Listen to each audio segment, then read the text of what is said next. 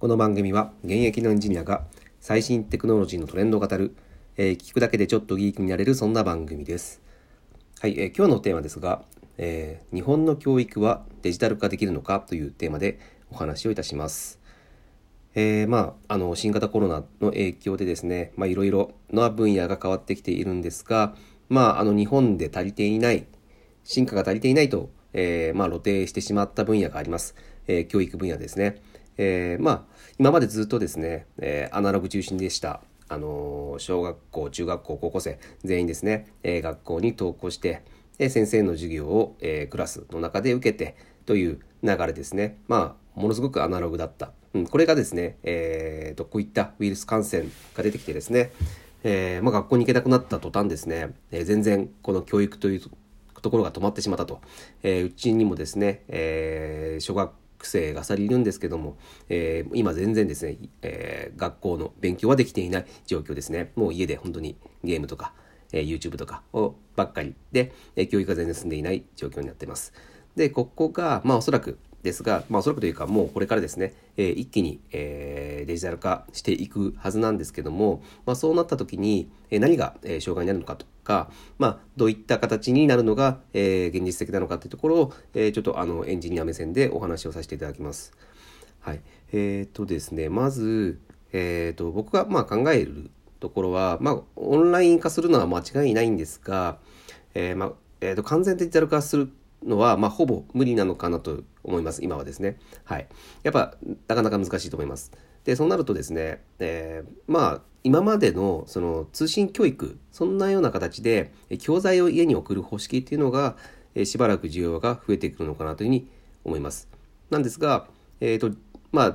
タル化できるとこはどこかと思ったときにですね、採点とかですね、採点は絶対デジタル化できますよね。先生が丸付けとかしなくてもいいと、答えさえ送ってきてくれれば勝手に採点はしてくれますよね。で、あとは、適切なフィードバックですね。ここは、人間がやるより、ここは機械がやった方が得意というところで、この辺はデジタル化できるというか、するべきかなというふうに、思います。具体的なところで言うと、自動化できますよね。採点と先ほど言ったフィードバック、あとは結果の表示とかですね。その辺は、自動化できますよね。で、あとは、時間短縮というところがあると思います。もちろん、先生がですね、採点をしなくてもいいとか、そっち側の、時間短縮というのもあるとは思うんですが、生徒側の目線から見ても、回答してからそのフィードバックされる時間というのが、時間短縮される。これは非常にいいですよね。今まででしたら、テストをしたら、本当にね、長いと1週間とか2週間とか帰ってこなかったりとかして、で、そこから帰ってきたとしても、忘れちゃってる可能性あるじゃないですか。だったら、すぐ回答してすぐフィードバックする方が絶対いいんですよね。そういった意味での時間短縮というのは非常に、いいかなというふうに思います。で、僕はもう最大の付加価値というのは、傾向分析ですね。はい、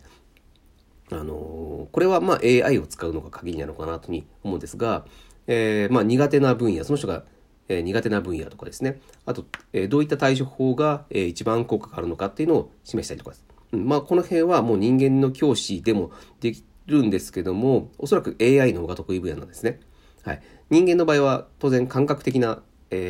ところで考えてしまって、指示を出すしかないんですけども、ちゃんとした、統計学を取ってですね、この人は、こういった勉強法をした方がいいという結果を、AI だから出す。これができれば、デジタル化した時の、付加価値にいうふうになるというふうに思います。はい。じゃあ実際これ、どういった形でやっていくのかというところを考えたときに、やっぱ、プラットフォームが、ないとダメだというふうに思います。プラットフォームにログインをしてですね、自分のアカウントを持っていて、ログインすると、自分の学校の、自分の教室に入れるといった形になるのかなというふうに思います。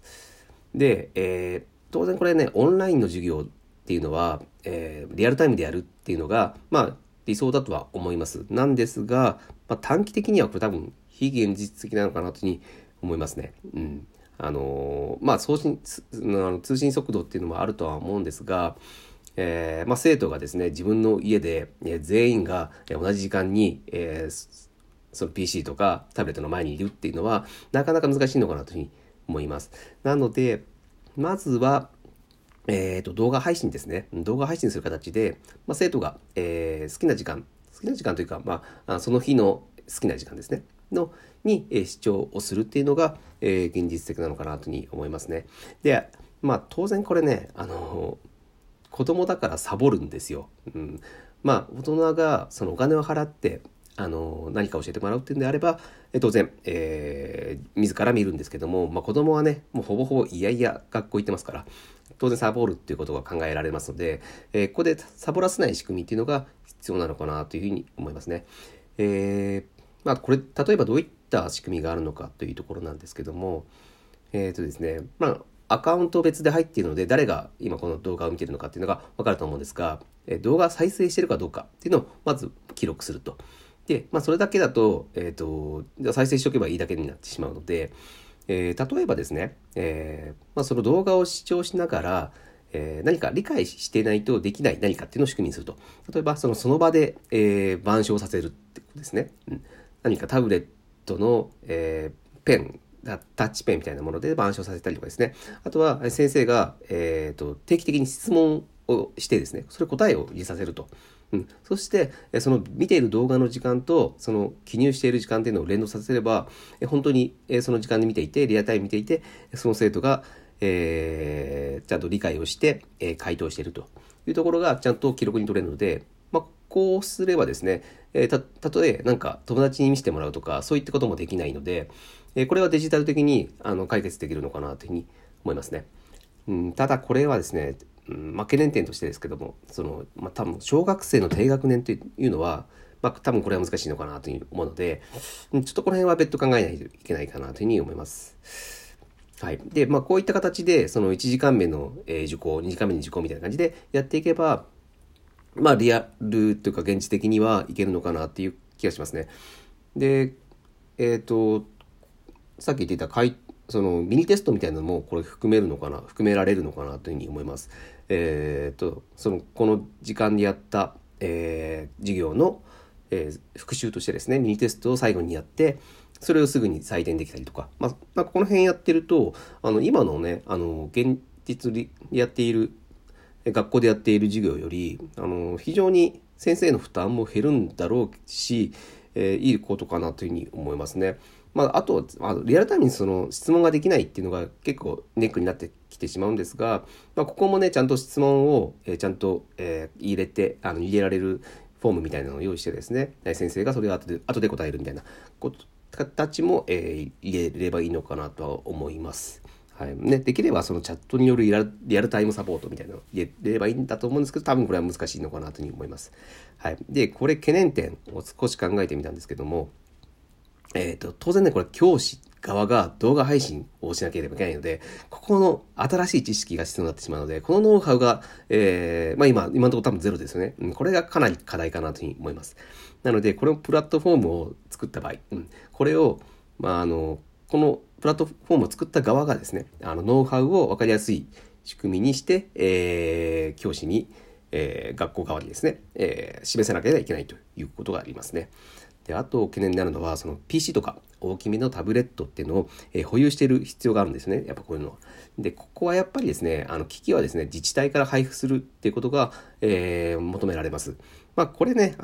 削れるコストを考えると、これも、余裕でできるというふうに思います。で、あとはネットワークですね。ネットワーク環境も必要になってきます。ほとんど今の、ご家庭に Wi-Fi とか入ってるとは思うんですが、これは必須インフラなので、これも自治体から、援助が必要なのかなというふうに思います。これも当然、削れるコストを考えたら余裕でできるのかなというふうに思います。で、一番後、問題になるのは、これ有効性ですね。これ有効性を示せるエビデンスっていうのがまだないというところなので、なんですが、今現状何もできていないので、何も打つ手がないよりはマシというところで、教師をおよび保護者側ですね、こちらも、打つ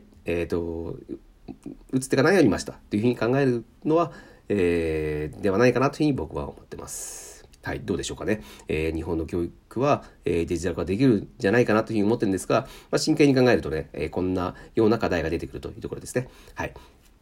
多分近い将来、日本の教育はですね、どんどんデジタル化されているとは思いますが、僕もですね、こういったことを考えていて、こういったデジタル化に手伝いないかなというふうに考えていて、はい。今日はちょっとそんなお話をさせていただきました。はい。今日はですね、日本の教育はデジタル化できるかというテーマでお話をさせていただきました。